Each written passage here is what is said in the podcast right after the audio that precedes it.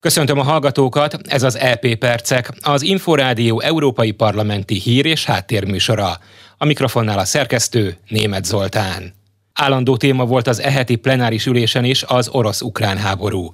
Sám Michel, az Európai Tanács elnöke beszédében azt hangsúlyozta, hogy a demokratikus világ elítéli Oroszországot és ellenzi az általa indított barbár háborút.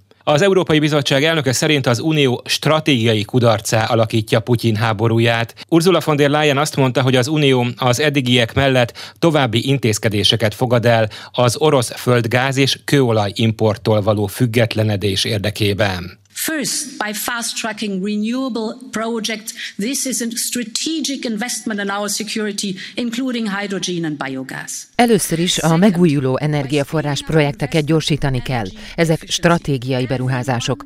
Ezek közé tartozik az LNG és a biogáz. Másodszorra az energiahatékonyság növelésével mindenki személyesen is tehet a függőség csökkentése érdekében. Harmadszorra több helyről kell beszerezni a gázt. Erről tárgyalok Biden amerikai elnökkel is, hogy előrébb vegyük az amerikai cseppfolyós gázt. Ezen túl pótlólagos szállításokra is szeretnék szerződést kötni a következő két térre. A Momentumos Cseh Katalin, a Renew Europe képviselője felszólalásában azt mondta, új alapokra kell helyezni az orosz vezetéssel kapcsolatos uniós politikát. Let's put an EU price cap on Russian gas. Gazprom jagged up their prices. Közös európai árplafont javasolok az orosz gázra, ami fölött európai beszerzők nem vásárolhatnak a Gazpromtól. Az árak ugyanis az egekben, az extra profit pedig egy háborús bűnösnél landol. Ha az Európai Unió vezetői közösen és egységesen lépnek fel, az orosz elnöknek nincs más lehetősége, el kell fogadnia a feltételeinket, maximalizált áron és az általunk meghatározott pénznek nemben kell a gázt eladnia, ugyanis Oroszország egészen egyszerűen nem tudja hol tárolni az exportra szánt gázt, ahogy leállítani sem tudja annak kitermelését. A Fideszes Hídvégi Balázs független képviselő azt mondta, a mostani helyzetben minden erőfeszítésünknek a békére kell irányulnia. Arra, hogy először elérjük a tűzszünetet, aztán pedig, amint lehet, egy békeegyezményt. El kell kerülnünk, hogy ez a rettenetes helyzet tovább eszkalálódjon. A vérontásnak véget kell vetni. A döntéseinknek ezt a célt kell szolgálniuk. A szankciók kétségtelenül szükségesek, vannak is már szankcióink. Azonban ezekkel nem árthatunk többet magunknak, mint annak az országnak, amelyik ellen hozzuk ezeket. Természetesen egy érzelmileg túlfűtött időszakban vagyunk, azonban észszerűségre kell törekednünk. Később a képviselő hozzátette, ne tartsák vissza az uniós pénzeket Magyarország és Lengyelország számára. Ez szerinte a háború előtt is elfogadhatatlan volt, most azonban botrányos lenne.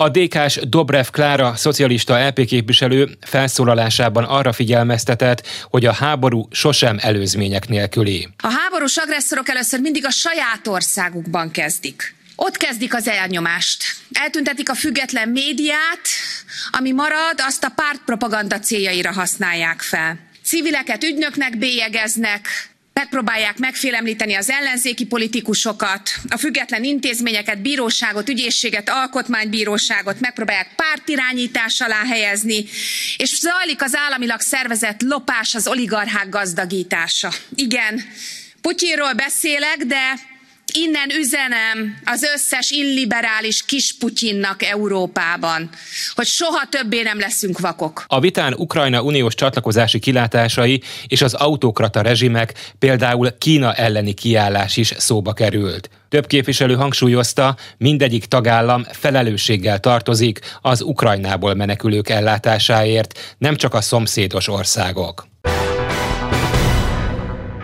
Egy másik parlamenti vitában a háború mezőgazdaságra, élelmiszeriparra gyakorolt hatásairól volt szó. A mezőgazdasági és vidékfejlesztési lengyel uniós biztos szerint Oroszország az ukrán mezőgazdasági infrastruktúrát támadja, és mint tudjuk, a kiéheztetés egy ismert orosz módszer. Janusz Wojciechowski ezzel arra utalt, hogy a múlt század 30-as éveiben a szovjet hatalom mesterséges éhínséget idézett elő az ukránok által lakott területeken our immediate action to safeguard food security A globális élelmezés biztonság érdekében az Európai Bizottság 500 millió eurós támogatási csomagot javasol az ukrajnai háború következményei által leginkább sújtott európai mezőgazdasági termelők támogatására. Emellett piaci védőháló intézkedéseket vezetünk be a sertéshúspiac támogatására, valamint felfüggesztjük az ugarosítási szabályokat, engedélyezzük a parlagon lévő területek megművelését, és azokon élelmiszer és takarmány célú növények termesztését.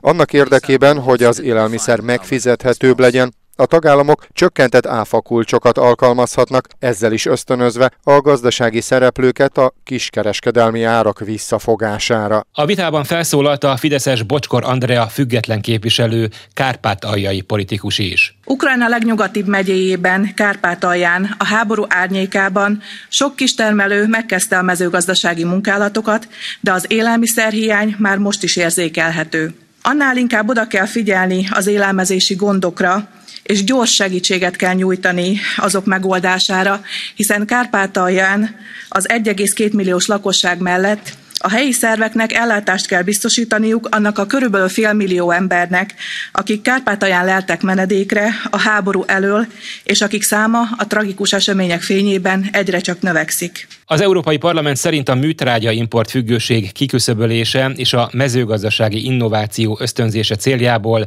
alternatív szerves tápanyagforrásokra kell váltani.